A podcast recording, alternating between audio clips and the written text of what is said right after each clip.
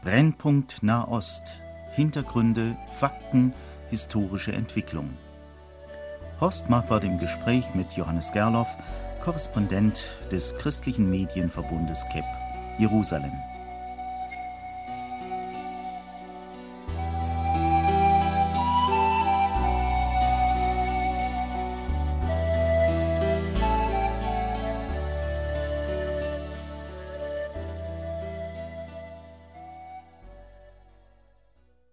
Liebe Hörerinnen und Hörer, wir werden nachher im Verlauf unseres Gespräches auf einen Text eingehen, den man nachlesen kann im Hebräerbrief.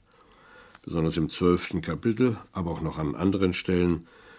Ich lese jetzt einmal diesen Text, damit Sie nachher wissen, worauf wir Bezug nehmen, wenn das Stichwort fällt, Hebräer zwölf.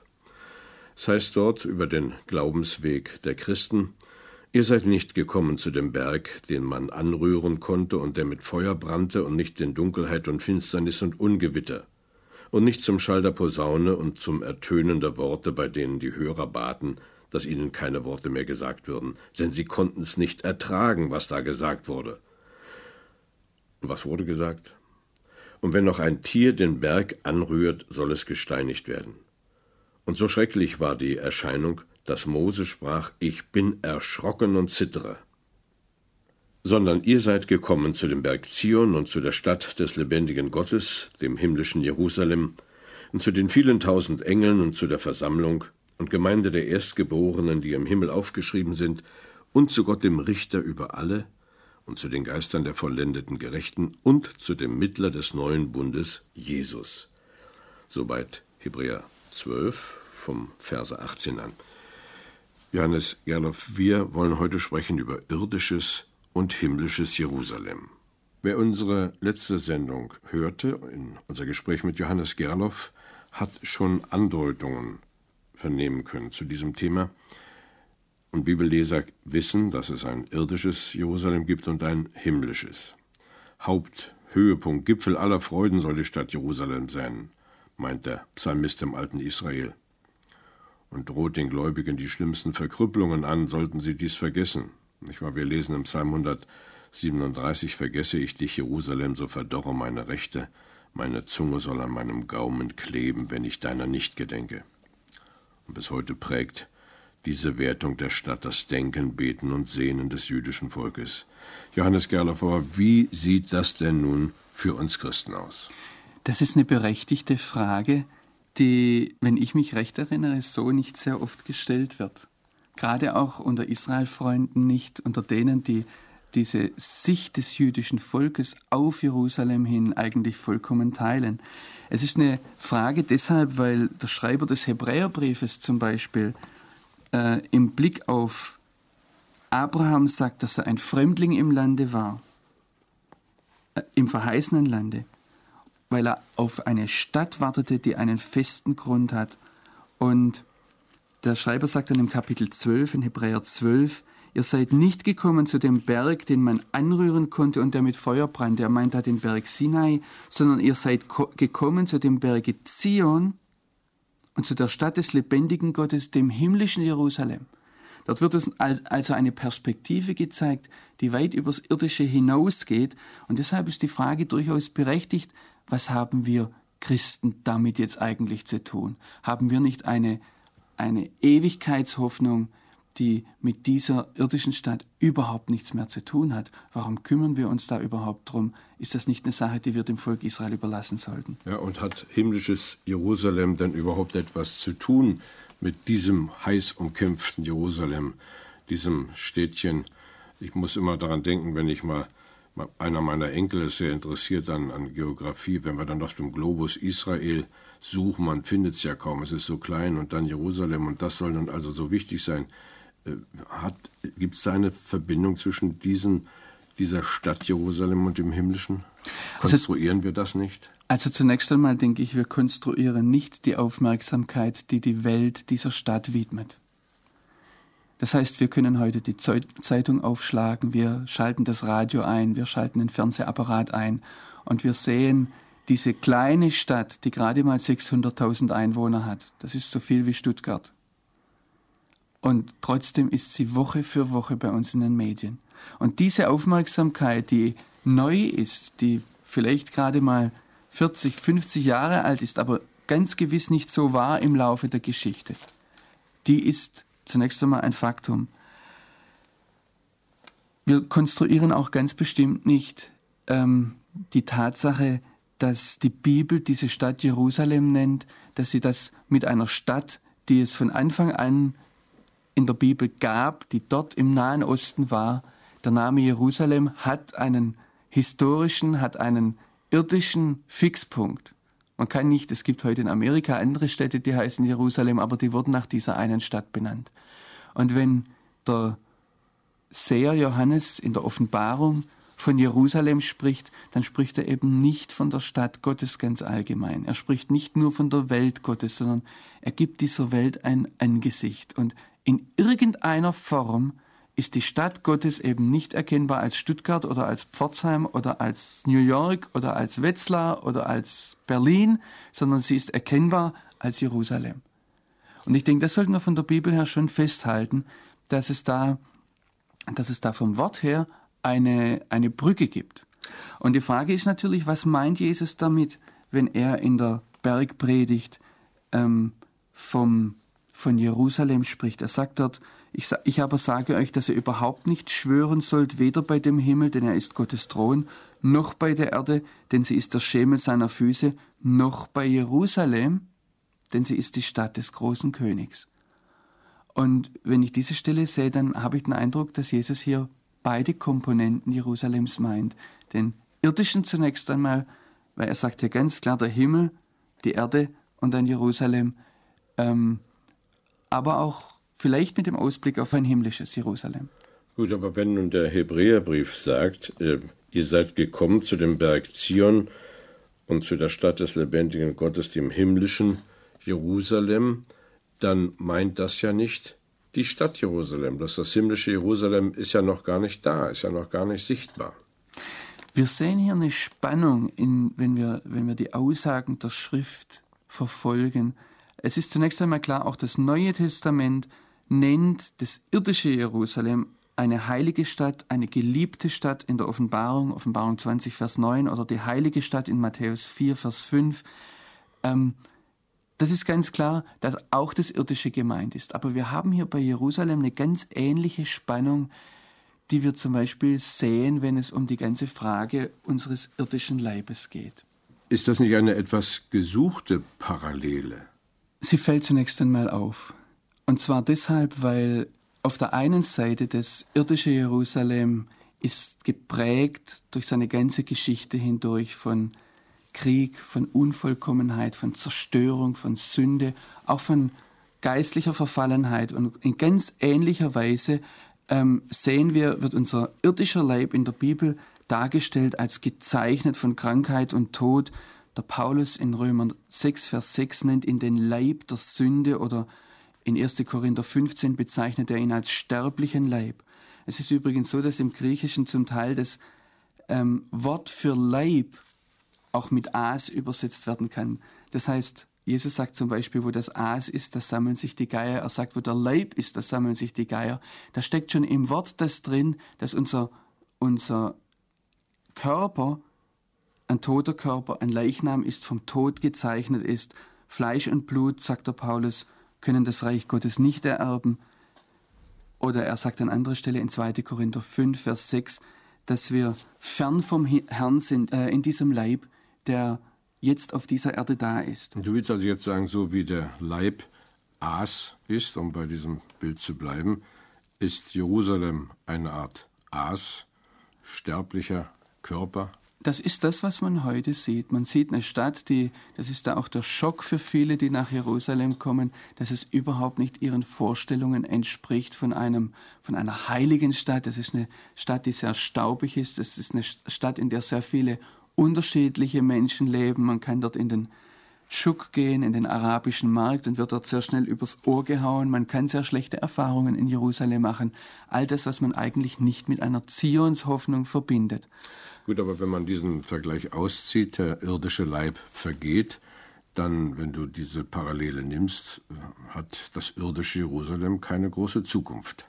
Das ist ja auch das, was manche Leute dann, den Fehler, den sie im Blick auf unseren Leib äh, gemacht haben im Laufe der Kirchengeschichte. Es gab Leute, die haben den irdischen Körper total verachtet. Wir sehen das schon im Neuen Testament, da gab es dann unterschiedliche Auswirkungen. Manche zum Beispiel haben gesagt, naja, wenn mein irdischer Leib hier so ist, dass der Paulus sagt, ich habe Lust, den Leib zu verlassen und daheim beim Herrn zu sein, dann kann ich ja mit meinem Körper machen, was ich will. Und da gab es einige, die haben gesagt, gut, wenn der Körper, gerade in Korinth, wenn der Körper doch für das Grab bestimmt ist, für die Würmer, dann kann ich ja vorher auch ins Bordell gehen, zu den Prostituierten. Und genau an der Stelle sagt der Paulus jetzt etwas, passt auf. So einfach ist das nicht. Und er kommt da zu ganz hohen Aussagen über den Körper. Und er sagt, denkt daran, dass euer, gerade euer irdischer Leib ein Tempel des Heiligen Geistes ist. Ja, nun sind solche Aussagen natürlich über Jerusalem nicht gemacht, aber du schlussfolgerst sie aus dieser Parallelität. Es gibt Aussagen über Jerusalem, gerade wenn wir diese Aussage sehen im Psalm hundertsiebenunddreißig, an der wir in der letzten Sendung waren, wo es heißt, vergesse ich dich, Jerusalem, so verdorre meine Rechte, so klebe meine Zunge an meinem Gaumen. Das heißt, es wird mir jede Möglichkeit genommen, etwas geistlich zu bewirken. Wir können jetzt natürlich sagen, äh, das, das müssen wir alles geistlich sehen. Aber das ist ein Problem, wo übertragen wir ins Geistliche vielleicht zu schnell. Ja, und was heißt das jetzt für uns Christen als äh, solche, die ja Jerusalem lieb haben? Ich würde zunächst einmal daran festhalten, ohne jetzt zu schnell Folgerungen zu ziehen, zunächst einmal daran festhalten, so wie unser irdischer Leib eine ganz entscheidende Bedeutung hat, hat auch Jerusalem eine ganz entscheidende Bedeutung. Und zwar zunächst einmal das irdische Jerusalem und dann das himmlische Jerusalem. Wir haben, wir, wir sehen ja, wenn wir durch die Schrift weitergehen, dass ähm, der Leib nachher auch eine ganz wichtige Bedeutung bekommt, sei das, dass der Paulus sagt, ich erstatte an meinem Fleisch, was an den Leiden Christi noch fehlt. Oder wir dürfen auch nicht vergessen, dass es der sterbliche Leib Jesu war, durch den er unsere Erlösung erwirkt hat. Es war nicht der Auferstehungsleib, den er dann nachher bekommen hat, sondern Gott hat sich hier ganz hineingegeben in diese Schöpfung mit seinem Wirken. Und wenn wir, wenn wir diese Parallele vom Leib her sehen, dann müssen wir uns schon fragen, ob wir nicht gerade bei Jerusalem zu schnell etwas vergeistlichen. Und ich denke, aus der heutigen Sicht im zwanzigsten, einundzwanzigsten Jahrhundert, wo wir sehen, dass sich die Weltaufmerksamkeit wieder zurück auf Jerusalem konzentriert, da denke ich, sollten wir schon ins Fragen kommen. Wir sehen ja auch andere Schriftstellen, wo, wo wir davon unterrichtet werden, dass es einmal eine Zeit geben wird, wo alle Völker gegen Jerusalem ziehen werden, wo sie an Jerusalem, bei Jerusalem gerichtet werden im Tale Josaphat. Das wäre heute das Kidron-Tal. Ähm, diese Aussagen im Propheten Joel sind da. Und da sehen wir, dass Jerusalem eine, eine ganz entscheidende Bedeutung in der Heilsgeschichte Gottes mit dieser Welt hat. Und ich denke, wir sollten da aufpassen, dass wir nicht zu schnell etwas vergeistlichen, vergeistigen auch, was von der Bibel her zunächst einmal wörtlich so dasteht. Ja, aber wie ist das jetzt mit dem Glauben? Der Glaube konzentriert sich aufs himmlische Jerusalem und kann also auch ertragen, dass das irdische Jerusalem durch Schmach und Pein geht. Ich hoffe, dass das nicht passiert, aber was wäre, wenn Jerusalem wirklich in palästinensische Hand fällt? Zunächst einmal denke ich, aus dieser Gewissheit heraus, dass der lebendige Gott hier Heilsgeschichte macht, kann ich mich, ähm, kann ich mit sehr viel Ruhe, mit sehr viel Gelassenheit die Geschichte beobachten. Ich muss jetzt auch nicht Voraussagen darüber machen, was wird morgen mit Jerusalem passieren? Wie wird Gott das machen? Da haben sich genügend Leute verkalkuliert. Für mich geht es hier darum, an bestimmten Dingen festzuhalten, die mir dann auch eine Ausrichtung geben und mir auch ermöglichen, in rechter Weise Stellung zu beziehen. Und mir hat ein Satz von einem Rabbiner, der im Talmud aufgeschrieben ist, sehr viel zu denken gegeben. Dort wird von einem Rabbi Jochanan überle- überliefert, dass er gesagt hat, dass Gott selbst gesagt haben soll, ich werde nicht in das himmlische Jerusalem einziehen, bevor ich nicht in das irdische eingezogen bin. Das ist jetzt aus jüdischer Sicht so. Aber was für mich interessant war, im Blick auf diese Parallele mit dem irdischen Leib, sagen wir ja genau dasselbe. Dass wir diesen Auferstehungsleib nicht bekommen, dass wir nicht einmal beim Herrn sein werden, wenn der Herr nicht in diesen irdischen Leib einziehen wird. Wenn er nicht von diesem irdischen Leib zunächst Besitz ergreifen wird, wenn wir nicht hier ein Leben leben, das ihm gehört. Ja, ich will doch nochmal nachhaken. Also die Heilige Schrift spricht ja von Jerusalem als der heiligen Stadt. Und du hast etwas vorher gesagt, dass ja Jerusalem im Moment, im Moment durchaus nicht eine heilige Stadt ist, sondern dass man alle Bösartigkeit äh, findet dort, die man auch in allen anderen großen Städten der Welt findet. Aber du würdest also dabei bleiben, Jerusalem ist eine heilige Stadt, jetzt schon als irdische, und noch viel mehr wird das himmlische Jerusalem eine heilige Stadt sein. Also ich würde zunächst einmal daran festhalten, dass die Bibel Jerusalem, und zwar das irdische Jerusalem, eine heilige Stadt nennt. Dass Jesus selbst sagt vom irdischen Jerusalem, es ist die Stadt des großen Königs. Das wäre für mich zunächst einmal eines, das festzuhalten ist. Der nächste Punkt wäre für mich der Begriff heilig. Der, wir machen das sehr oft an einem Sein fest, insofern als dass wir ein, wenn wir davon sprechen, dass ich ein Heiliger bin, das sind wir nach der Schrift, dann siehst du mich an und siehst Sünde in meinem Leben. Der entscheidende Punkt an, daran, dass wir als Christen Heilige sind, ist nicht unser Sein, sondern ist das, was, wozu Gott uns bestimmt hat, was Gott aus uns gemacht hat. Und ich würde auch bei Jerusalem, übrigens auch beim Volk Israel, den Nachdruck darauf legen, was Gott tut, nicht was wir Menschen tun. Das halte ich für einen ganz entscheidenden Punkt. Gott hat sich diese Stadt auserwählt, um um diese Stadt herum Geschichte zu machen, um sie, ähm, es heißt im Propheten Sacharja, sie wird zum Laststein werden für alle Völker. Wer sie wegheben wird, wird sich daran verheben, wird sich daran wundreißen. Und wir sehen, dass sie hier zu einem Maßstab gesetzt ist für alle Völker. Das liegt nicht unbedingt nur im Wesen dieser Stadt, sondern das liegt zunächst einmal in dem, was Gott in diese Stadt hineingelegt hat, nicht was Menschen aus dieser Stadt gemacht haben. Nun bist du ja als Korrespondent des christlichen Medienverbundes sesshaft in Jerusalem oder bei Jerusalem.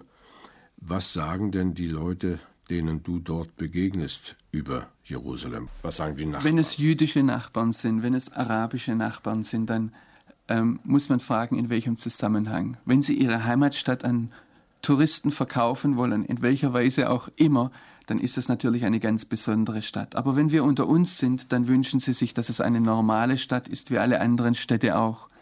Dann wünschen sie sich, dass wir ein normales Leben führen dürfen, wie alle anderen auch. Übrigens, es ist interessant, schon da bei den ganz normalen Bürgern fängt es an, dass Jerusalem doch anders ist. Du hast vorhin gesagt, dass Jerusalem eine Stadt ist wie alle anderen. Und man spürt doch einen Unterschied. Es wäre in Jerusalem heute nie möglich, dass wir ein Rotlichtviertel haben. Es gibt Prostitution in Jerusalem, aber normalerweise ist die öffentlich sichtbar eher in Tel Aviv oder in anderen Städten, wenn ich, wenn ich an deutsche Städte denke, wo es solche Viertel gibt. So etwas gibt es in Jerusalem in der Offenheit nicht. Es ist auch in Jerusalem einzigartig, dass wir zum Beispiel am Sabbat, am jüdischen Feiertag, da gibt es keine Busse. Es gibt bestimmte Dinge, da ist Jerusalem anders, bis hin zur Reklame. Es gab vor einiger Zeit einmal, dass ähm, Badewäsche oder Bademode dargestellt wurde, und das wurde von Orthodoxen verhindert. Und von daher gibt es in Jerusalem eine besondere Atmosphäre, die, die da ist. Das wurde von orthodoxen Juden in dem Fall verhindert, aber es gibt dort auch, auch die christlichen Kirchen, auch die Moslems achten in gewisser Weise heute auf einen bestimmten Charakter, den Jerusalem haben muss. Aber ist das nun bloß verordnet oder greift das auch die Bevölkerung selbst auf? Hat auch die Bevölkerung dieses Bewusstsein? Ich würde sagen, grundsätzlich leben wir ein ganz normales Leben in Jerusalem, und man merkt es vielleicht nach einiger Zeit gar nicht mehr. Aber wenn ich Vergleiche anstelle, dann muss ich doch sagen, es ist anders. Wie sehen deine israelischen Kollegen das? Also zunächst mal als Journalist ist man sich darüber bewusst, dass wir als Journalisten in Jerusalem sitzen, weil Jerusalem Jerusalem ist. Und das ist nicht, dass ähm, es sitzen bei weitem nicht so viele Journalisten in Stuttgart oder in Bonn oder in Berlin oder in Paris, wie in Jerusalem. Jerusalem ist einer der Schwerpunkte, und das liegt ganz gewiss daran, weil Jerusalem eben zunächst einmal was Besonderes ist, weil es der Brennpunkt ist für die, nicht nur für die drei großen Weltreligionen, sondern eigentlich heute für die ganze Welt. Es gibt auch viele Chinesen, viele Japaner, die kommen und Jerusalem besuchen, für die Jerusalem ein Anziehungspunkt ist. Von daher auch übrigens im, im im Bereich des, man trifft Leute aus dem New Age, die dorthin kommen und sagen, es hat eine ganz besondere geistliche Ausstrahlung oder eine geistige Ausstrahlung. Und es, es gibt Leute, die, die nach Jerusalem kamen und gesagt haben, ich halte mich da total fern von diesem Einfluss, den Jerusalem hat, von dieser ähm, Macht, die Jerusalem hat, und mussten dann im Nachhinein zugeben, nein, diese Stadt hat mich total fasziniert. Das können ganz, ganz unterschiedliche Gründe sein, aber das ist natürlich der Grund, warum Journalisten dort sind. Aber offensichtlich kommen ja auch viele, besonders auch aus anderen Ländern, einschließlich Deutschland, die relativ wenig Ahnung haben von dem religiösen Zusammenhang dessen, was sich da in Jerusalem vollzieht. Ist das vielleicht der Grund, dass wir doch oft recht verzerrte Berichte bekommen aus Jerusalem? Also ich habe manchmal den Eindruck, man kann in Jerusalem Korrespondent sein und versteht trotzdem nicht, wovon man eigentlich berichtet. Ich denke, dass das überall der Fall sein kann und dass wir überall eine Verantwortung haben über das, was uns jetzt so von den Gefühlen her bewegt, was wir ähm, oberflächlich wissen, dass wir überall tiefer graben müssen. Und Jerusalem ist da vielleicht das allerbeste Beispiel. Es kommen Leute, die, ich sage jetzt mal, begeistert sind direkt nach der Schule, die wissen gar nicht, was sie an Jerusalem anzieht. Es gibt kein and- oder kein anderes Land, wo ich jetzt so wüsste, dass so viele Volontäre hinkommen, um einfach nur ein Jahr ihres jungen Lebens dort hinein zu investieren und ohne dafür viel zu bekommen. Jerusalem ist ein Anziehungspunkt. Aber ich denke, es ist dann ein Grund, und das sehe ich auch so, dass das die meisten Journalisten machen, dass wir an verschiedenen Stellen geschichtlich, politisch Tiefen bohren und versuchen, die Situation zu verstehen. Die Situation zeigt sich dann nachher natürlich sehr, sehr komplex, zeigt sich auch ganz unterschiedlich. Es kommt darauf an, ich kann Jerusalem aus jüdischer Sicht kennenlernen, ich kann es aber auch aus christlicher Sicht kennenlernen, ich kann es aus muslimischer Sicht kennenlernen, und jedes Mal ist es ein ganz anderes Jerusalem. Nun wollten wir ja nicht nur vom irdischen, sondern auch vom himmlischen Jerusalem sprechen, haben es auch schon getan.